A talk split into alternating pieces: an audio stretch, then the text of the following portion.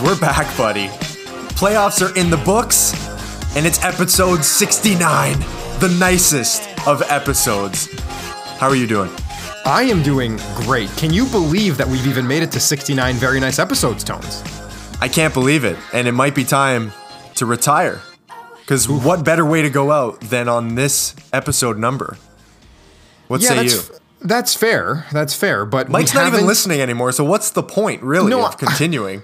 I know, but we haven't yet made um, a finals appearance together or uh, individually in many years. So, like, we need to go out on a high note. This is the worst possible time that we could go out.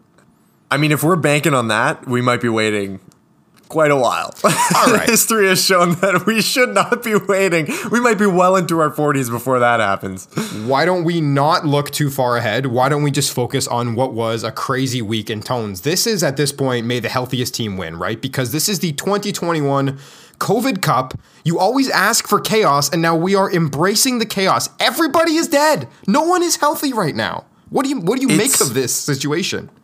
It's so stressful and I'm so happy that I'm not a part of it in our league because there's so much at stake in our league. Like like if I'm Ryan right now and Austin Ekeler hours ago put on COVID list, you do everything right, okay? All season long, you build this up, you have this 2-year plan. Last year you rebuild, you do all the right things and it's so hard to win in our league that this is your chance and it's just happening to be on this kind of year and not like this isn't happening in week four, five, six, whatever. Okay, you lose a few games because of it. It's in the playoffs. You get your bye week, you do everything right, you check every box, and all of a sudden, COVID throws it right in your face and says, uh, uh, uh, that Greg Jennings Memorial Trophy. That's right, I said it, Greg Jennings. Not so fast. It's going to be a little harder earned than usual. Agreed. What I love about it is A, I'm not actually competing, so it's great. And B, there's literally nothing I can do as the commish to change the situation. Everyone has embraced the fact that this is just what it is, and I'm just sitting back being like, yeah, whatever happens, happens. And that's great. Yeah. I love being in that position. Um, go this ahead. past week was outside of COVID stuff. yeah. It was probably easily, probably easily, no, I'm going to say easily the worst fantasy football Yeah. playoff week in the history of fantasy football. Like there were so so I didn't watch a lot of football on Sunday. I was on the road coming home from Ottawa and so I I jump in late. Um, so I'm kind of half watching, half not, and I'm eating dinner, and like you know, how Red Zone does the like every TD at the end of the broadcast. Yeah. I I like sit down, I look, I'm like, oh, the, every TD thing is starting. A good way to like catch up on like if I missed any sick catches or whatever. That thing must have been over. Like I blinked, it was done. It felt like it was two minutes long, and usually that thing runs for like seven, eight minutes. Like it was just over. I'm like, what happened this week? And then I dive into all the numbers. I'm going, holy shit. This was truly disgusting football on Sunday. Like there was no high scores. Everyone disappointed. It was rough. That one o'clock slate, and I said it in the chat on Sunday, was one of the worst 1 p.m. slates I can ever remember. Not only was it terrible games in terms of matchups, but sometimes the Jags give you a good run and you say, wow, this game's really entertaining. My God, it, every single game was truly an abomination. And like, hey, way to miss the Duke Johnson day, man. Like that's ex- that's basically what you missed. You missed three Duke Johnson touchdowns, and Miami won their sixth straight. Congrats. Duke Johnson, the fourth highest leading rusher from just from Sunday. D'Onta Foreman ahead of him, Jeff Wilson ahead of him, and Craig Reynolds ahead of him. Who the fuck are these guys? Okay, so- this is the fucking quarterfinals of fantasy football, and who like we're starting these absolute washed nobodies. Like, get them out of here. What is going on? And there were such there were so few good performances and it happened across the board that we saw low totals across the board. We saw one matchup 105 to 83 and this is the half peeper era. So it wasn't just one team that got really screwed by some bad performances. It was really across the board. Everyone underachieved except honestly the guys in the loser bracket. Russell Gage was like a top 5 scorer at his position this week. Tones, congratulations. You've got a keeper on your hands. Thanks, thanks. I guess. I. So you mentioned the names in terms of the Russian guys. Here are the highest scoring week 15 guys. Highest scoring QB of the week, Tyler Huntley, 35.9 points. Pick him up. RB of the week, Duke Johnson, 25 points. Pick him up. Wide receivers, yeah, Cooper Kupp, Tyreek Hill, 30 and 26. Okay, but then here's the next five or six guys Brandin Cooks, Gabriel Davis, Christian Kirk, Amon-Ra St. Brown, Russell Gage, Marquez Valdes-Scantling. Like four of those guys are unowned in our league. Unbelievable. Meanwhile, at tight end, the two highest scorers at any position, non QB, were Kelce and Mark Andrews with 36 and 30. So the two elite tight ends performed, and literally everybody else in the league was a complete washed bum. That is Franco and Rob's like wet dream. Oh is God. having these two elite tight ends like leading all fantasy and scoring. Yeah. Yeah, and it, it's all great stuff. And like to even make matters worse, because I did a full deep dive because I'm like, this is just historic what we're seeing. The quarterbacks alone, just to like show a reflection on how little scoring there was in the NFL. Tyler Huntley, as you mentioned, 35 points. Then there was Cam Newton at 24. Then Jared Goff at 20. That's the end of list of quarterbacks that had 20 points this week. Wow. There were three of them, and they were Huntley, Newton, and Goff. I've never seen that in my life. Joe Burrow was 12.78, top 10 quarterback this week. 12 points. Like, how does that even? I've never seen this in my life. Like, mm, we've had No. dud weeks, but like, you'd still get eight guys that reach 20. Come on. You know what I mean? Like, 12 is your cutoff for top 10. That is pathetic. Hopefully, the last we've seen of that, because I like points and I want points. And our first matchup doors, as we get Yeah. into it, Let's do it. had some damn points. Thank God. Dan, is this an upset? I don't know. Dan, definitely an upset. Defeating Rob 130 to 121. I just keep wanting to poke Dan a little bit, see how far I can push him. Dan was up by 2.08 heading into Tuesday night football because we're back to Tuesday night football. Goedert versus the Rams D. Rob said this thing is over from day one. The vibes, if Rob was talking to a plant, it'd be dead. Rob thought it was not, this thing's over. You know, it's done. Uh, Goedert, Goedert outscores the Rams D 17 to 10. Good night, Roberto. It was a fun run. Dan reaching 130 points for the fourth time this season. That's it. And first time since week six, which was also against Rob. So, Doors, I ask you this question. We saw it 130 points from Dan. He comes through in the clutch. Do we owe Dan an apology? No, of course we don't. The last time he scored 130, it was the middle of October. No, of course not. We called it as we saw it. And if we did a power rankings tones right now, today, Dan would be higher than eighth. Of course he would be. He's one of the final four remaining teams in this league, of course, but he was shit then. He's just kind of better now. And even then, even though he's kind of better now, look at some of the point totals. Diontae Johnson was bad. DJ Moore was under 10. Rhamondre Stevenson was starting in the fantasy quarterfinals. Like, Nuts. what is this? If it wasn't for Tyreek, his tight end Dallas Goedert, and Dallas's defense, and it's easy, sure, I could pick apart these guys and you could be like, oh, okay, you could do that with anybody on any team. Okay, but Dallas's defense giving you 10 more than they normally would? I don't know, man. Like, whatever. Fuck that. I'm not apologizing to anyone. So you and I, yes, we have this podcast together, but we are we are separate people, you know. so you might not want to apologize, but I am going to be the bigger man here, You're hat soft. in hand, and I'd like to take this opportunity to apologize to absolutely nobody. The double pod boys do what the fuck they want. That's great. Woo! Eighth place, demote him. Ninth. Enjoy your semis loss, Daniel. No, I love all good. that. Listen, I you got to give him credit. 130 points. He did what he needed to do. And yes, it was wonky. It was weird. He made a couple ballsy calls, and we got to give him credit for it, okay? We do. We do. James Robinson starting after the um, Urban Meyer news comes out against Houston, which is something that I pointed out last week as like, man, it's got to be so tempting to start this guy against Houston, thinking he's probably got a good chance of finding the end zone.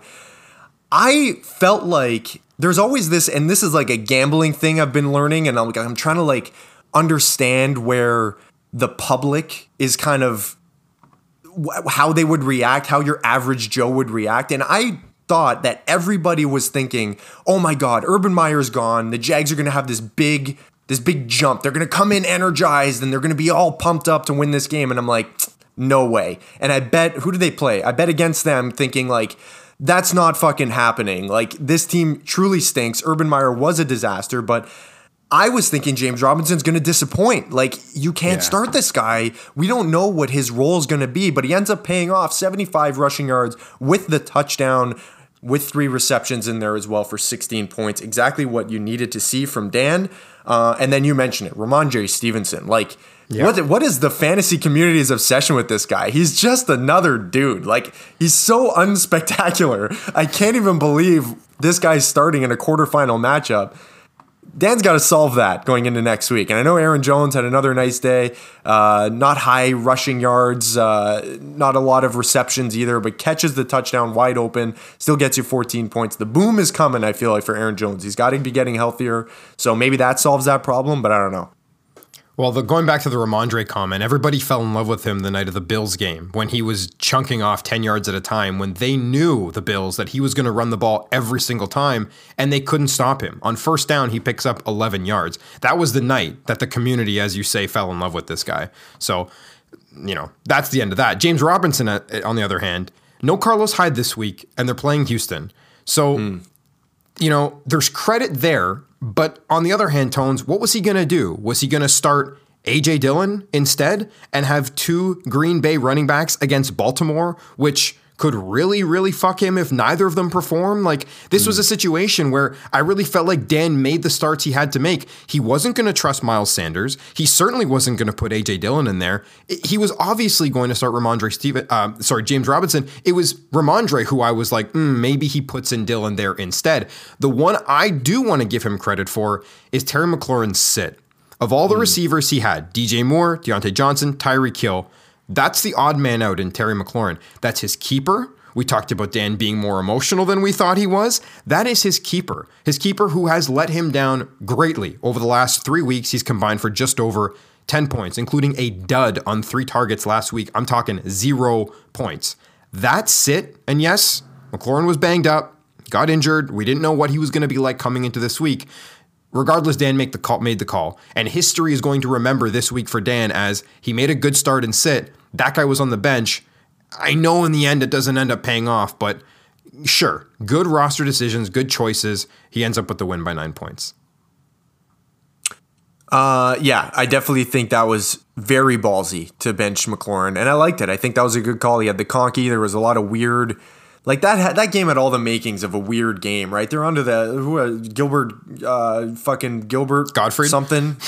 yeah, Godfrey. Yeah, we were making a joke in Tim and Friends today. Um, yeah, like I don't, I don't know who that was. Like you can't start him. Like you can't No. start. Sometimes you think the backup shitty quarterback really just like locks in on the like the really good receiver and just peppers the guy with targets. But I just felt like, man, just a weird game on Tuesday. I don't know. It just it didn't feel right to start him, and um, so I think that was a great call for sure. The one guy that was the no brainer start tones, the guy that he makes the trade for earlier this season, is the guy that we talk about now. And that is, for like the 12th time in our league's history, our Greg Jennings Performer of the Week. Fuck it. You can't stop me. Tyreek Hill, Dan damn.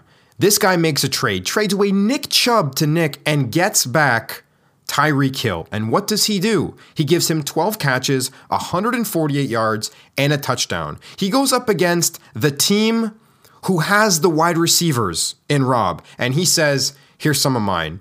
Taste of your own medicine. I have an argument to be made that maybe the Tyreek Hill trade saves Dan's season. Nick Chubb had 15 points this week.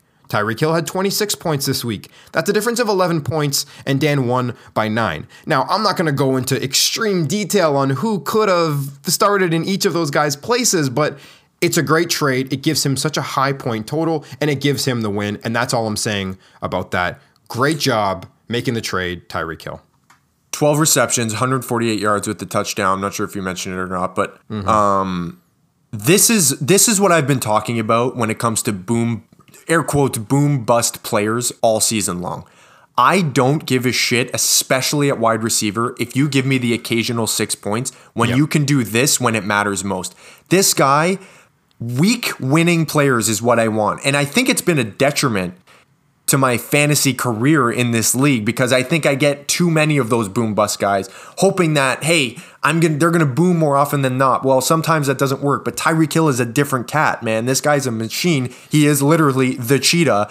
He can do 12 receptions, no problem. And we've seen it so many times before. He more often does this than he does dud out. And that's why I don't understand why he's been traded so many times in recent years in our league. Like, it's so crazy, but maybe this ends it, right? Now, maybe there's a little emotional factor. Dan saying, hey, this guy won me a playoff game when my back was against the wall and I'm eighth in the power rankings and he helped prove him wrong. You know what I mean? Like, so, I, you know, who knows? Maybe this is the end of the Tyreek. Uh, Tyreek reign of of being traded.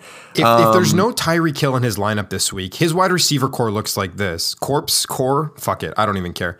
Diontae Corpse? Johnson seven points, DJ Moore's nine points, and Terry McLaurin is a forced start for Dan with six points. That is his receivers. He potentially yeah. loses this week. And again, like I said, I know that um, Nick Chubb fills in and, and, pushes that total up a little bit, but we're not looking at his team the same way. He got 10 points from his fucking quarterback. Like we said, not a lot of good QBs this week, but it's just, man, what a weak saving performance from a guy that he needed so badly. Weak, weak winners is Bingo. what I love. It's yeah. weak winners. The Diontae Johnsons are great to get you there. You know what I mean? Get me that 10 points. It's nothing special.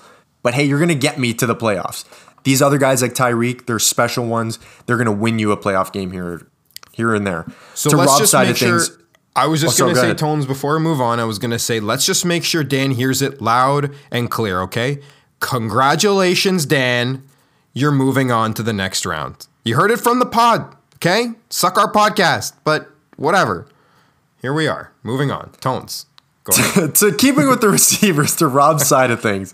I do not echo your congrats. Um, Fine.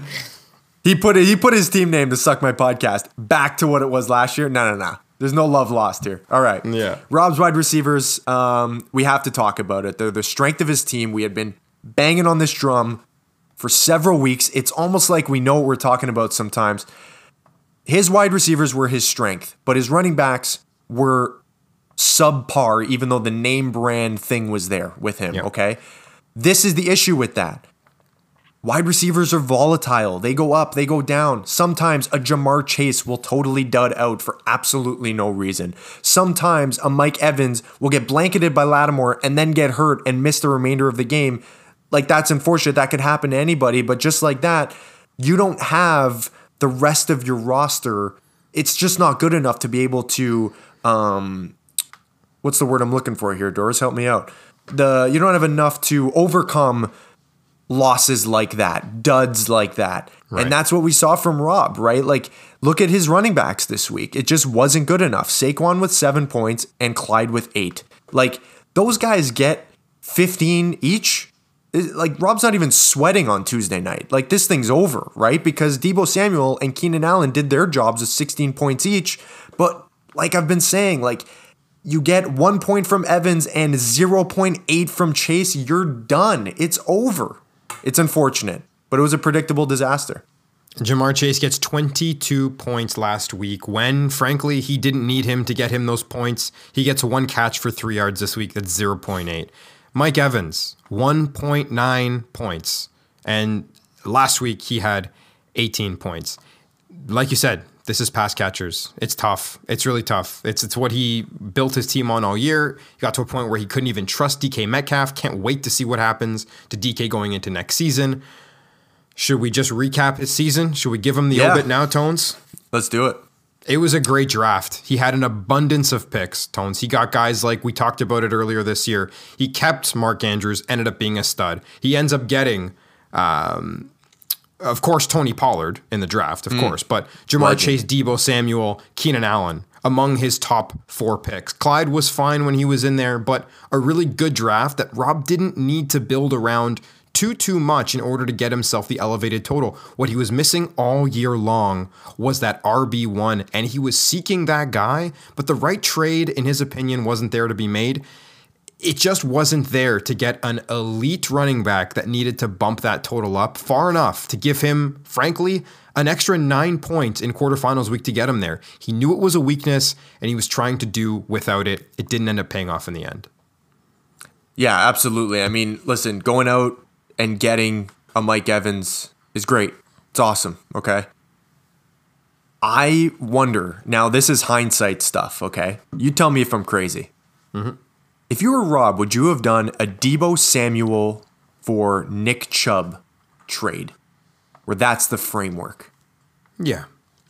I would have done that if I were Rob, right? Is, is Deebo really in the keeper conversation, or is this like a one-off season?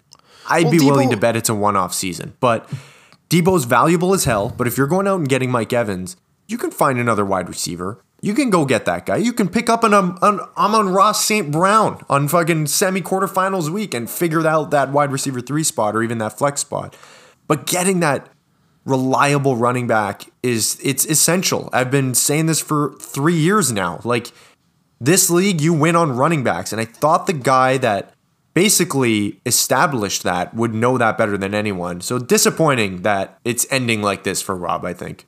Everyone builds their team differently. Rob is a guy Yeah. who wants to keep Mark Andrews despite having four other guys that are keeper hmm. caliber type guys.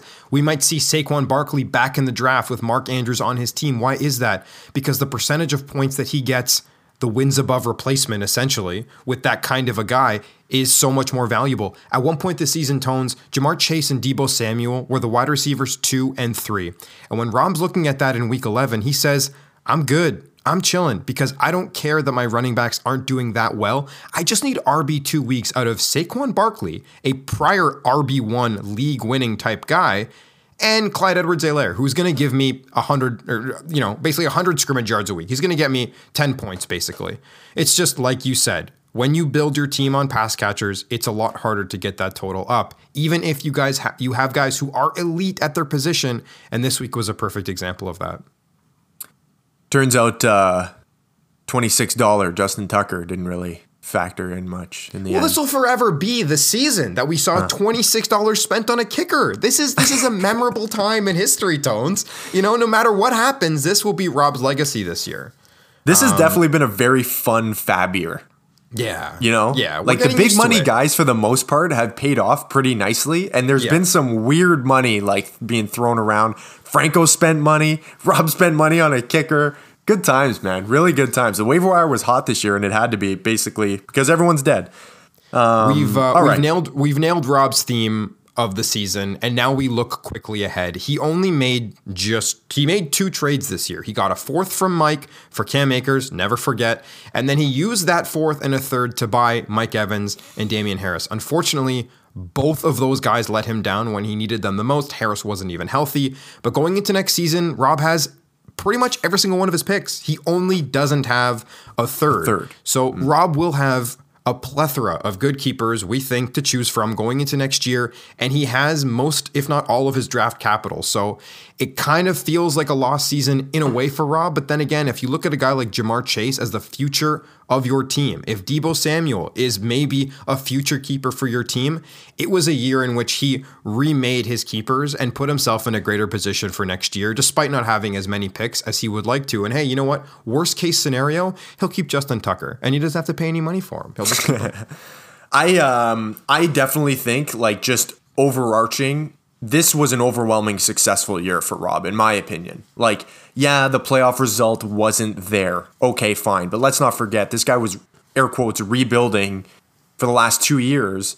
Comes in this year, has a competitive team, drafts extremely well, and is now, like you said, very well set up for the future with guys like Ja'Marr Chase, even Mark Andrews, um, you know, guys whose value from preseason to now have totally gone up. Even a Deebo Samuel, and I'm kidding around thinking that, like, you know, he's not a keeper. Come on. I mean, he could be. What the fuck do I know? Like, he could go into next year, and Brandon Aiyuk could get fucking traded in the offseason. Kittle could get hurt again, and now all of a sudden Deebo's the main guy. You know what I mean? Like, we have no idea. Hey, maybe they'll do exactly what he wants him to do and convert him to a running back and call it a day. But- say I was just gonna say um, yeah He's got so many good options and he's so well set up to the point where he can drop a Saquon Barkley and it like he's not even batting an eyelash. Whereas like guys like you and me would be re- like kind of relying on Saquon and just kind of having to keep him because like well, I just got to keep the upside guy, but he just doesn't need to take that risk. And I think that's that's pretty good. And at the end of the day, like you said, like he's got the draft picks.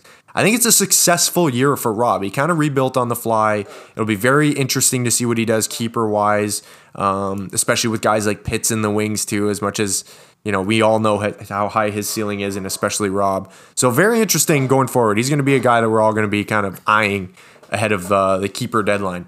Yeah. All right, Doors. Next matchup, we go. The Dottos, man. They just keep figuring it out, especially this one. Nicholas defeating CRG 105 83. You let me down, CRG. I was rooting for you. I was in your corner. I wanted to see it, but you didn't do it. This hilarious streak of not winning a playoff game continues. and I kind of feel bad about saying hilarious, but at this point, like, you just got to laugh. The record now 0 and 6 0 and 6. The bad the luck that is not on your side to for you to go 0 and 6 in a playoff in in this league's history in a playoff game is absolutely unbelievable. And Doors, you were the one that believed it. You called this exact scenario for CRG. It was the most no-brainer thing and I said last week, you got to show me. If you're the Jags, show me you can win because I don't see it happening. And if you're Christian Genera, show me you can actually win in the first round of the playoffs. It is seemingly impossible for this guy to catch a fucking break. Some of the point totals he's put up over the past seven weeks 146, 135, 184, 149 twice. And then he puts up 83 points when it matters the most. Tones, I said 89.99 last week was going to be his total, and that was the prediction. And the only reason why I said it was because I wanted to maximize the 80 to 89 range, but still keep him under 90. And what does he do? Exactly that. To recap, in 2014, 82 points, quarterfinals loss to Ryan. 2015, 86 points, quarterfinals loss to Ryan. 2016, 88 points, Quarterfinals loss to me. 2017, 81, loses again to Ryan, who's got his number. 2018, 83 points, loses to Dan. Missed the playoffs for the first time in 2019, missed again in 2020, and here we are, 0 6, 83 points, and a loss to Nick in 2021. Tones, I'll take it a step further. As Mike would say, this is so CRG. Joe Mixon, Amari Cooper, Ty Conklin all with their worst fantasy scores of the season this week. New England's defense, the second worst fantasy score of their season. James Conner with his worst fantasy score since week six. You put that all together, you get somewhere between 80 and 89 points in the quarterfinals of our fantasy playoffs. What else is new tones? I'm waiting. no one got hit harder by the like dud of a week this was in our league than CRG. Like yeah. the players you just named, guys like Mixon, Cooper, um, Conner, have been absolutely awesome all season long. Some to some people surprisingly awesome, right? And all of a sudden, without warning, they just totally shit the bed. Like it's just like what can you do, right? Even AJ Green who he starts four receptions, 64 yards for eight points. You're thinking DeAndre Hopkins is now out. This guy is at least going to be a pretty decent option. I thought he was going to be a really good. Like I think a lot of DFS people that I was following were like, "Yeah, yeah. hammer AJ Green, ready to go, like rocket ship, let's do it." And I'm like, "Okay, cool. I, I buy that. I buy that. I think like we can see like a nice 13, 14 point week out of AJ Green. No, nothing against Detroit, and they were down in that game, which is the weirdest thing ever, right? And then like even Davante Adams, like kind of a ho hum for his standards, 13 points, six receptions for 44 yards, salvages it with the TD, but you know, on the road to Baltimore, maybe not the sexiest matchup in order to think like, oh, we're going big this week, but like, man, oh man, like, to like all you can do is just set your lineup the same way you've been doing all season and just hope for the best. And this week, just hammered poor CRG, my poor guy CRG. It's gonna happen for you, Christian. I believe. And this is the tough thing, Tones. It's some of the names that he didn't even have available. Calvin Ridley goes back to earlier this season. He's not available for him. Tyler right. Lockett, who's had some boom weeks, who he made a trade for to be available for him in his flex in this position instead of Myles Gaskin, Myles Gaskin's five points. And Kareem Hunt, who when in this season was very reliable. Point totals of 15, 23, 24. And he's been hurt all year long. So it's like this guy has been hammered, hammered by injuries. He missed Aaron Rodgers for a bunch this year. It's like, you know, Mm-hmm. it's just, it's just, it's, it was really, really shitty luck for him. We can talk more about him. Do you want to recap him now before we get to Yeah, Nicky? let's do it. I Let's mean, do we it. may Yeah, as yeah, well. We're already 100%. talking Yeah. about him. And then, just as I was saying, I've never seen a more injury ravaged and COVID riddled team, and yet the guy makes the fifth seed. So first he buys, after no, sorry, first he sells, after buying. No, what the fuck did he do? He You're sold, okay. Here we go. Sold, then bought. then bought because he's like, hey, some of the teams below me are shit, and I'm actually putting up really good numbers. Let me try to bump that up. And he makes the fifth seed. And so I'm looking at it like I haven't seen a more injury ravaged team yet. With the numbers he's putting up, I mean, this might be his best team he's ever had in our league, which is absurd to say. But the numbers were their Tones, were they not? They were down the stretch off 100%. That's not that crazy to say. And a big reason why is because, like, finally, like, Joe Mixon's been the butt of a lot of jokes for fantasy for a lot of years. Talent's there, but man, the guy can't stay healthy. He can't do shit, right? Like, he- it was just always disappointing. He always left you at the end of the season wanting more. The top five potential was always there, but either the offense sucks, the offensive line's trash, he keeps getting hurt, he's just ineffective and inefficient. You know, it it just became so frustrating. And now this year, it all finally comes together for Joe Mixon in what, year four?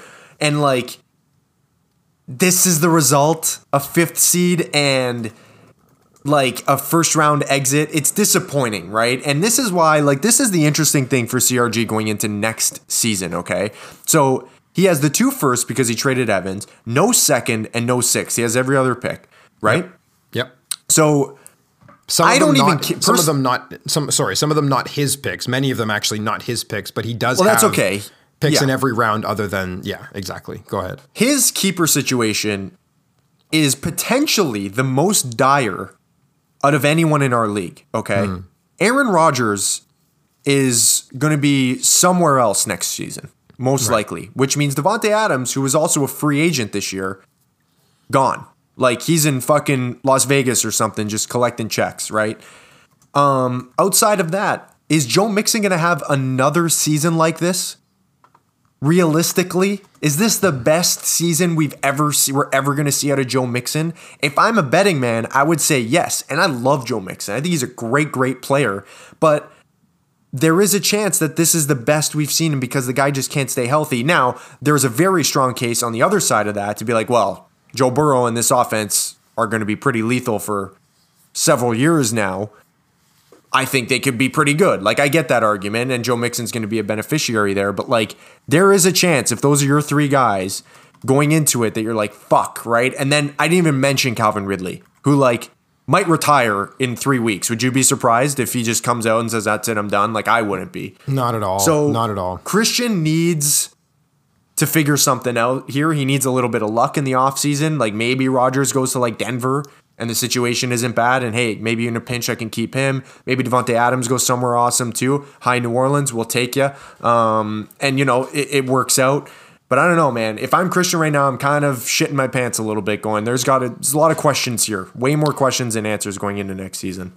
Yeah, we'll never. I don't know if we're ever going to see a position where a team goes into an off season the way that I was last year, in the sense that, oh my God, this guy's got no keepers.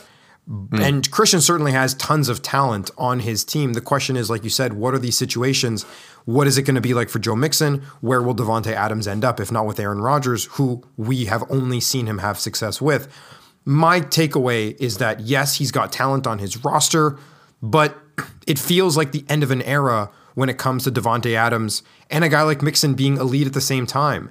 Adams has been the staple on his team for a long time, and he's never built a strong enough team around Davante Adams to give him enough support to make a playoff run. And I'm worried, just as a you know a friend of his and a fan of fantasy football that we've seen six or five or six years of this guy and nothing come of it. And this may just be it. We may just have seen Davante Adams waste his time away on this team that couldn't make a run with him. And and I wonder if next year is truly a rebuild year for Christian. If this is like a sell him off type of year, maybe don't even give Adams a chance to see what he can be with on another team. And it's week three, and he makes a huge splash in a trade.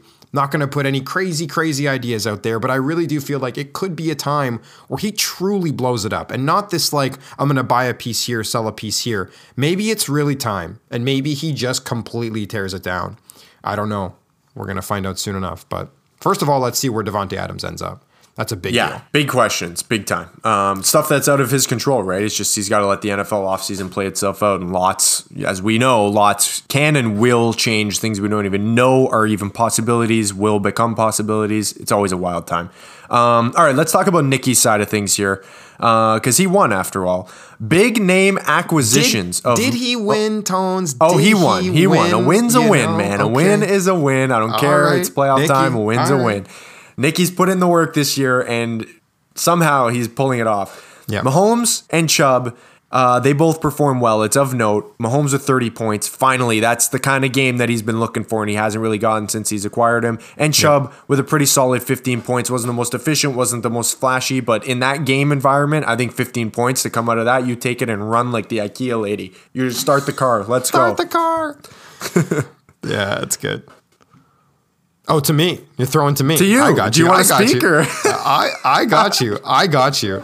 Um, the Nick the Nick anxiety on Saturday must have been pretty high because he doesn't get what he wanted to see, and it feels like a lifetime ago. So correct me if I'm wrong, but the Chiefs play the Chargers last Thursday on Thursday Night Football, and yeah. and he gets a week from Mike Williams that is one of those weeks where he says, "Well, this just isn't it for me, man. Thanks for showing up though." And then Michael Pittman on Saturday, Indy against New England, the guy puts up 7 receiving yards, one catch, gets ejected. You got to be a little worried going into the weekend knowing what Christian's team has the potential of doing. And if he was worried, Nicky had a reason to be. He only ends up with 105 points. That's a tough start. But you mentioned some of the big booms. You mentioned Mahomes.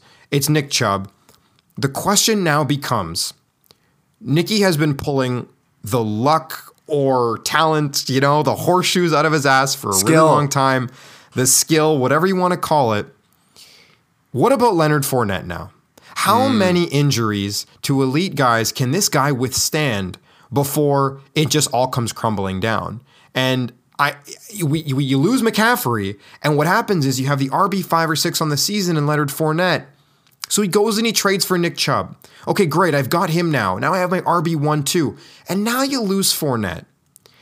What do you expect out of Ronald Jones? Is this going to be a guy who's going to step in and be Leonard Fournette? This guy hasn't taken snaps all year. Like, I'm so happy for Nicky that he made the shrewd pickup. And this is where you talk about talent and smart guy. Nick is brilliant. He goes out, he makes sure early on this season he's got Chuba Hubbard, has him. Turns out you can't rely on him as much. The Carolina offense is a mess. That's fine. But then he goes and gets Ronald Jones, picks him up as a free agent for zero dollars. Like that is just smart team management. But you can only be so smart. Is Ronald Jones going to be a startable player next year? Because turns out, Tones, he's going to have to be. Next That's week, the thing, right? You can set yourself up and do all the smart things, but at the end of the day, the player's got to produce points, right? And Rojo, I, I go back and forth on this guy because he comes out and I think he's garbage. Like his first year and a half in the league was just, I'm like, this guy stinks. He's not explosive. I, he doesn't, I don't know, he's not jumping out, out the TV to me. And then last year, he showed some juice that we kind of hadn't seen before. And I'm like, oh, interesting. But then Leonard Fournette takes over that backfield. Why? Because Leonard Fournette can actually catch passes. We've all seen the clips in training camp. Tom Brady getting pissed off because he puts a perfect pass in there and it lollipops off Ronald Jones' hands and ends up on the ground. It actually happened a couple times in that game, and Brady's just like visibly like shaking his head, looking down at the grass because you know shutout Saints defense stifling the boy. Um, suck it, Tom. Um, Isn't it nice to yeah, hate on like Tom it's Brady? just Ronald Jones. What's that? Great? So isn't that great to hate on Tom Brady? Isn't that fun? It's a lot of fun. Beating him is great, which I know you as a Miami fan don't really know much about. Actually, you guys have probably played him harder than anyone in the AFC East. But He is a tough time years. in Miami. Yeah, he's a tough Yeah, time in Miami. super weird, super strange. And now he plays Anyway. in Tampa. Good times. Anyway, um, I just think that they're like Brady is a guy, and we've seen this a million times. Brady is a guy that he needs guys he trusts, right? Yes, He needs exactly. guys that I know when I throw the ball to you, you are going to make the play. Even if it's not the splashiest play, just catch it, move the ball three yards. That's it. That's it. Keep the offense on time. But when you're throwing him a pass on second and eight and it's dropped, and now you're a third and long and you're going, fuck, that's not good for Tom Brady. Now, especially with Godwin out and especially with Evans banged out, Rojo is going to have an uphill battle. And it's unfortunate because I think if Gio Bernard was healthy right now, Yeah. I think Gio would be the guy to own at this point. For but sure. it's not. So Rojo is going to have every opportunity possible, and he might just do it low efficiency, but he might just find his way into the end zone and have a salvageable week. I just don't think it's going to be what Leonard Fournette's given Nicky all season, which has been a top five running back, 20 points, 15 to 20 points every week. I think Rojo can get to that 15 range, but I feel like he caps there. Now that I say that, he's about to drop 27, no problem. But I have a prediction. uh, it's definitely a big prediction? miss. Go ahead. Here's a prediction. Here are the Tampa Bay Buccaneers' next three games at Carolina, at the Jets, at home against Carolina. Okay? Here's what I think is going to happen. You ready for this? Go ahead. So that's a cake schedule, right? no, Tom- Carolina's got a good run D, bro. Jets, yeah, Jets should Uh, uh, be easy. I'm not talking about Tones. I'm not talking about a good run D. I'm talking about good teams. These are not good teams. Carolina Oh, is just okay. bad. So here's Yeah. my prediction. Tom Brady just put up zero points last week for the first time since 2004, five or six. It was a long time ago. I think it was at Miami. There you go. Here's what's going to happen. The man whose MVP odds just took a massive hit is going to go to his coach and say, I don't trust our run game. So we're not going to run the ball. Tom Brady, over the next three weeks, is going to throw 15 touchdown passes to 15 different receivers, whoever is on the field. He is going to cement himself as the MVP because no one wants to give it to Aaron Rodgers and his immunized fucking uh, self this year. And Tom Brady's going to say, I'm putting the team on my back. I'm going to be the MVP. Jam done. And they're not going to run the ball. They're not going to give it to Rojo. I give him a half. If he, in the first half against Carolina, can prove that he can do what Tom Brady needs him to do, he will have a role for the rest of the year. But if not, Brady's just going to throw. He's going to throw to Gronk 15 times a game. He's going to throw to whoever is healthy otherwise. Is Evans going to be on the field? Who knows? Guess who else is back? Antonio fucking Brown. Brady's going to hmm. throw the ball. Brady's going to be the MVP, and he's going to throw 15 TDs for the rest of the season. That's Bold. it. That's what I got. bold, I like it. Yeah. Yeah, I like it. I don't know that Carolina team. They might play them tough. They might play them tough. That might be a. Uh, that might be one of those ugly, ugly fucking fifteen to twelve games. You know what I mean? But hey, ugly. It could Spe- definitely happen. The MVP is there for the taking. But I think Brady's got bigger fish to fry than the MVP. But we'll see. Yes. Speaking of ugly, and it's the last point I want to make here on Nick. It was a bad week, but this is head to head fantasy football, okay? Nicky got the lucky draw this week, and Rob does not want to hear this. So, Rob, if you're still listening, it's time for the earmuffs, man. The regular season tones came down to the final week for Nick and for Rob. If Rob lost that game last week where he put up 175 points, he would have finished as the four seed. He would have played Genera in the first round. Rob would have won. Nick would have lost to Dan. History is rewritten. But this is fucking head to head fantasy football. We love it as much as we hate it. Things could have been different by just one week of the season, and it wasn't. And here we are. Nick, congratulations. You're moving on. Tones? Crazy. Should we look ahead? To the semis we go, buddy. yeah. You ready? I'm, I'm ready. ready. I'm ready. And Let's go. as you start this, I'm actually going to get my computer charger. So I'll be back in like 10 seconds. Uh, Oh my talking. goodness. I'm right here. Do your thing. That Go is ahead. a rookie mistake. I am. This is episode 69, Doria. You should know better than this. Low Have juice. your charger right next to you upon recording of the Fourth and Long podcast. Yeah, Unbelievable. we're- we're All right, almost dead. Semifinals we go. I'll bat lead Go off ahead. here. Richard Ben, rested, cookies in the oven, ready to repeat what he did last year. The cookies are en route to Nick Dotto. Sources are telling me. Nick, will he accept them or not? Let's be honest, he's the fridge for a reason. He will devour them. Um, this is going to be a good one. I'm excited for it. Uh, season series is 1 1. Both weeks, high, high scoring matchups. It was exciting stuff. Big questions, though, for Richard Ben at the wide receiver position. He was not immune to it, even though his team was on a bye, his players were playing, and Godwin torn ACL, torn MCL. It's ugly, really unfortunate. But hey, c'est la vie. Cooks now has the Rona, but is Thielen coming in, riding on his white horse? Apparently, hmm. he might play this week. They're kind of hoping he comes back. And if he does, that is massive because his wide receiver group is going to be ugly if not. Thankfully, you still got Jonathan Taylor and you still got Dalvin Cook. But Taylor versus Arizona. Is that a good matchup? Is that a bad matchup? I think it's a good matchup, even though if you're Mike and you just click on the fucking Yahoo thing and it just shows red, like that's not how that works, man. Like Arizona's run D is not that great. Um, Diggs versus New England is a major issue for me. Their secondary is really solid. JC Jackson's likely going to be covering him a lot. And Diggs has kind of been like up and down so far this year, but it is a must win game uh, for Buffalo. That's going to be a huge, huge, huge matchup. So I can imagine they're probably scheme the ball into Stefon Diggs' hands. That's at least what I would do. Uh, the other side of this for Nicky, we said it. Can Rojo replace Fournette? That's the number one question going into this week. If he can't do it, this could be the end for Nicky.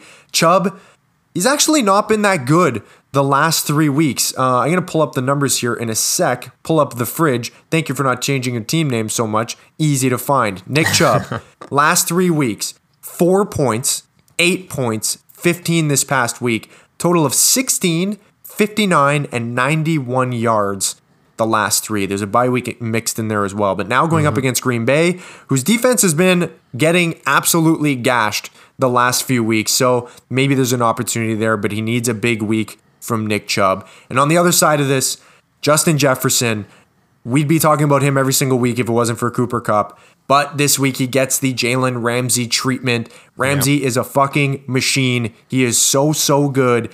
This is for real football. I cannot wait to watch this battle. It's going to be awesome. I think JJ's up to the task, but let's see if Ramsey gets the better of him. And yeah, on the other side of this too, Michael Pittman. We've talked, we've touched this. Uh, not the other side. What am I saying? Michael Pittman is another one to talk about. We mentioned it. Yeah. He hasn't had hundred yards since week seven. His last several weeks here. His last how many? Let's count it. Five, nine, three, seven, 14, one point.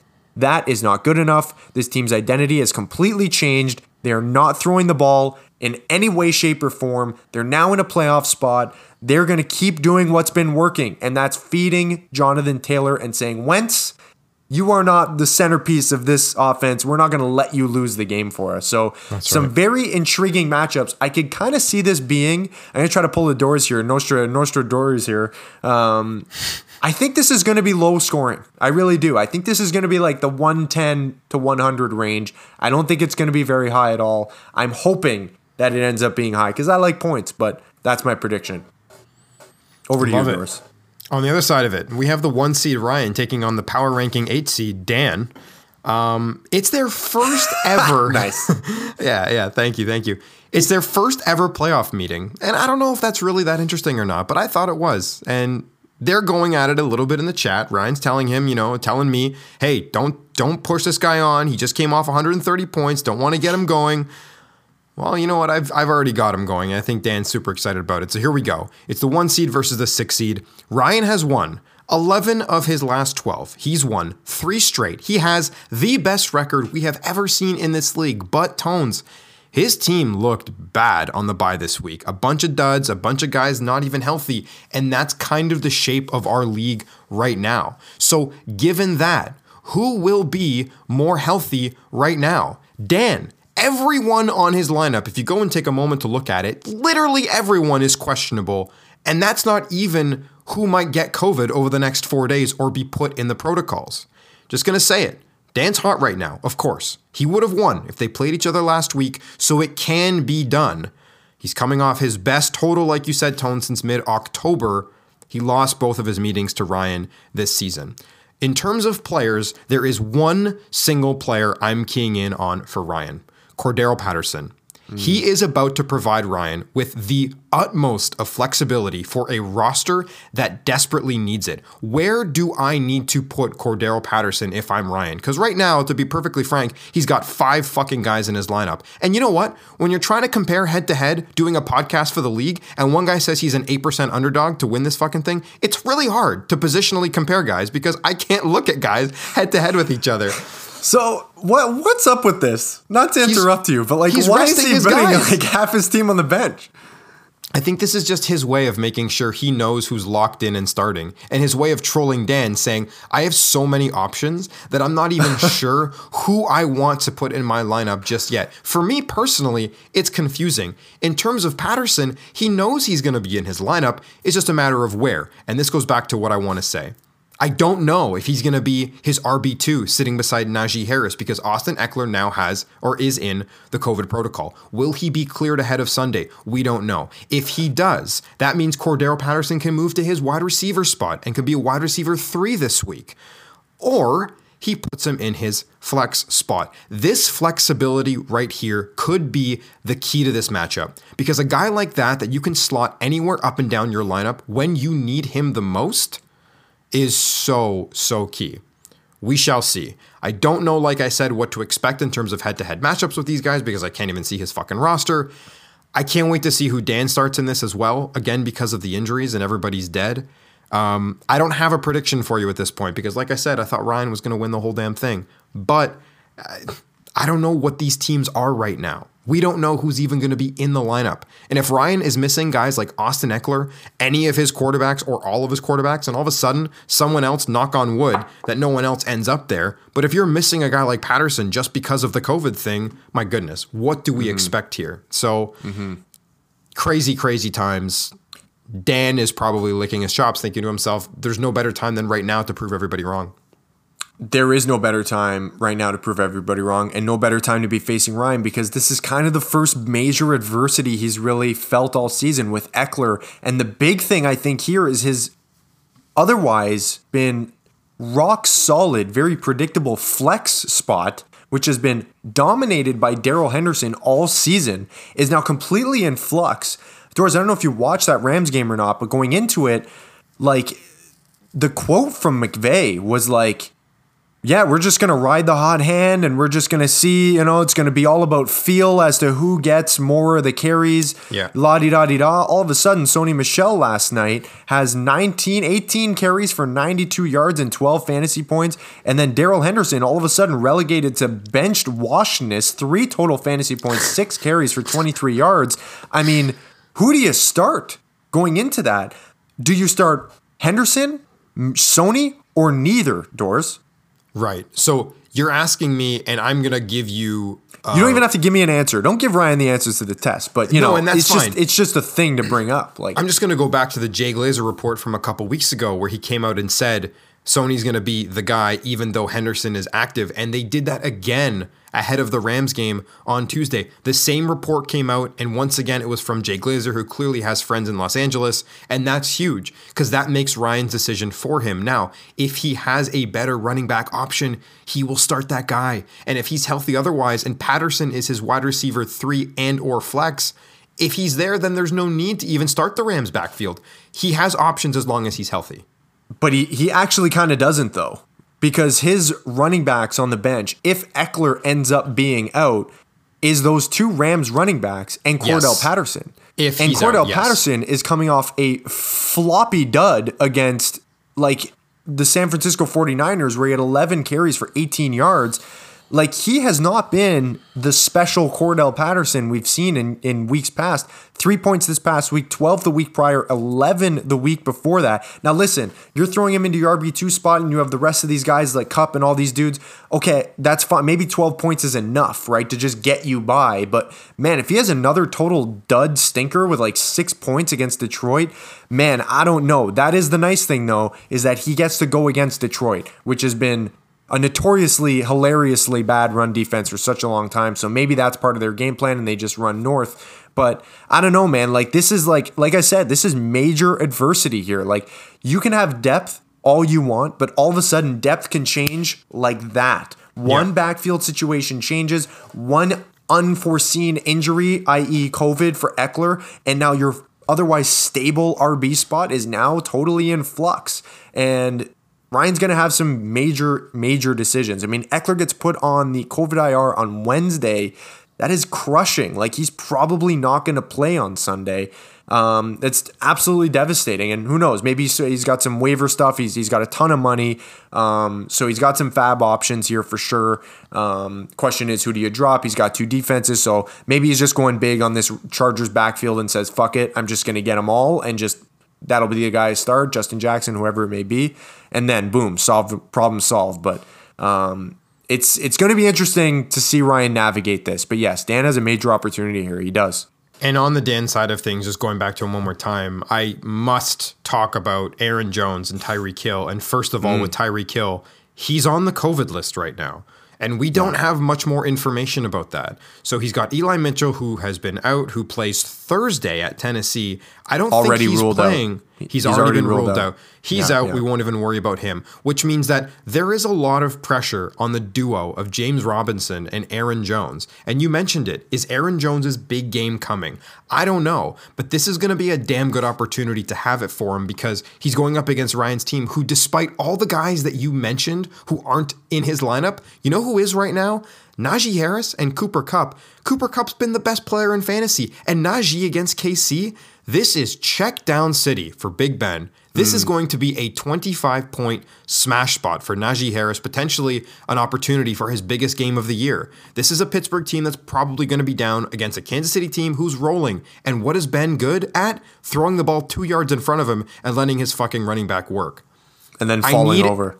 And then falling over. I need to see Aaron Jones do a thing this week. He's got to do a big thing. He's got to be the guy that he traded for and needs to be pushing his ceiling higher than he otherwise would have with only maybe 14 points like he did this past week. So yeah, it hasn't it hasn't been like the big talking point because he's salvaged his last couple weeks with some touchdowns, but the yardage and usage really hasn't been there. He's clearly not 100% still.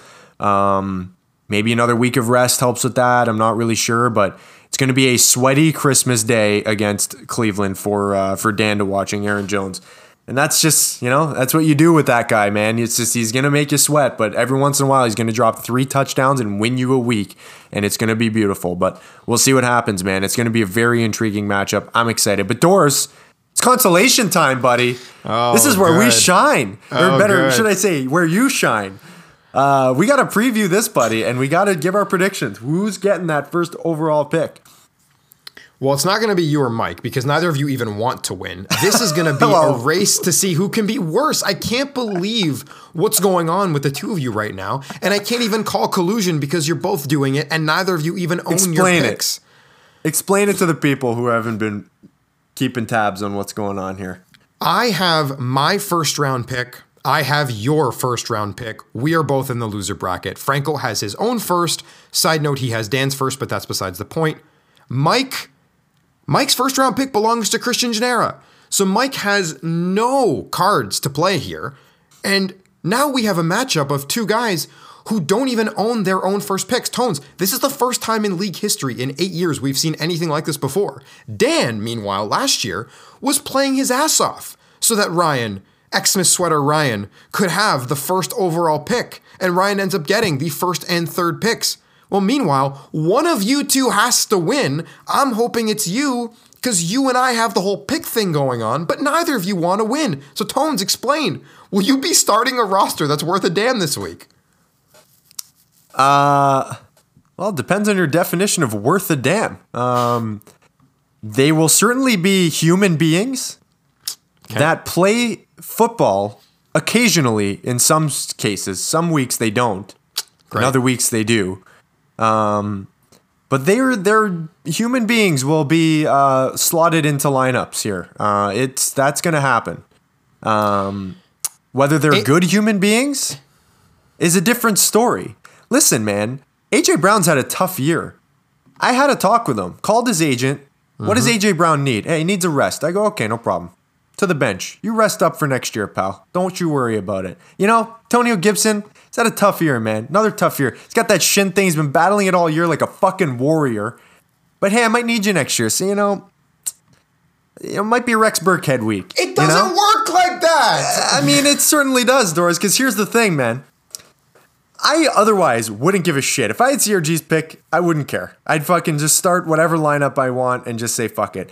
But here's the fucking crux here, Doris. For you and me, I see you as some direct competition next year as the two guys who have a ton of picks and have young keepers that are hopefully going to make jumps next season you and I could be competing for a bye week next week next year. And the difference between the second pick and the fourth pick is very interesting. Now here's the here's the here's the dilemma in my brain, okay? Okay.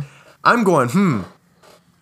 I think if I give you the second overall pick or even the first, maybe I just give it to you, let you overthink it, blow it, and then somebody good falls to me. You know what I mean? Or do I let it fall back down, play it simple, and say, hey, he's going to get a worse player? I don't know. Things I'm going to be toying on- with for the next uh, 48 hours. I have a thought on that. Um, I have always blown my first round pick, but I've never blown someone else's first round pick. Well, I've blown my first round pick, so mine's not much better. My second first round pick this year was used to take Chris Godwin. My first first round pick was pick. used to take Allen Robinson. So I fucked up my pick, and I Hmm. did well on Rich's. No, Mike Mike's pick. That was Mike's pick. I don't care whose pick it was. I think it was Mike's. As ninth overall took Chris Godwin. So I would make the argument that no matter what happens with me against Franco, I will fuck up my pick. But if you give me a top two pick tones, I will use that well. I'm just gonna say that because I gotta say something. Tones, you got. Go ahead. No, no, please continue. You have DeAndre Swift potentially returning this week. You have AJ Brown potentially Uh. returning this week, and this isn't just like a they may come back. They're trending in the right direction. They are the opposite. Oh, AJ of Brown's Leonard playing Fournette. tomorrow. He is in the lineup tomorrow. Oh boy. Confirmed. Not my lineup. right.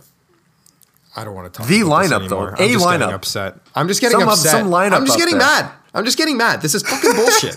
Is fucking Listen, trash. it's not. I'm going to start a full roster as the rules. This is a Belichickian move, all right? Oh, I'm Oh, going to pat myself on the back here. You're just finding loopholes here, all right? That's You all it is. is. I'm going to start I'm going to start a lineup that's going to be fine. I'm not going to drop Van Jefferson or Stafford and get some other shitty quarterback. I'll start Stafford. I'll at least keep it there, okay? But like the studs that need a rest, doors, they need a rest, you know? I've talked to them. They've they've understood. Hey, it's been a long year on Team Tones. Next year those tutties will come.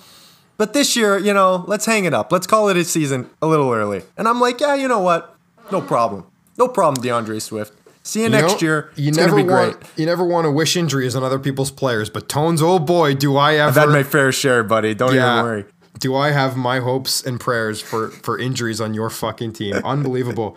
Um, you say you want us to face Listen, off here's the against- thing. No, no, no. Hold on. Okay. Here's the thing. Go ahead. Starting these guys outside of them coming back isn't even guaranteed to be like a fucking like smash. But like AJ Brown, when he's played this year, has had like two good games. DeAndre Swift has been really, really solid. But like even Gibson, like Gibson's kind of like he can drop eight points. It's not like these guys are like fucking Cooper Kupp and I'm benching him, all right? So That's like fair. make her relax a little bit. I'm not benching Russell Gage. Russell Gage is playing arguably Stud. my best player right now. He's a star. Put him like, in. arguably my best player right now. So slow your roll before you fucking uh, start taking out knees on Antonio Gibson here.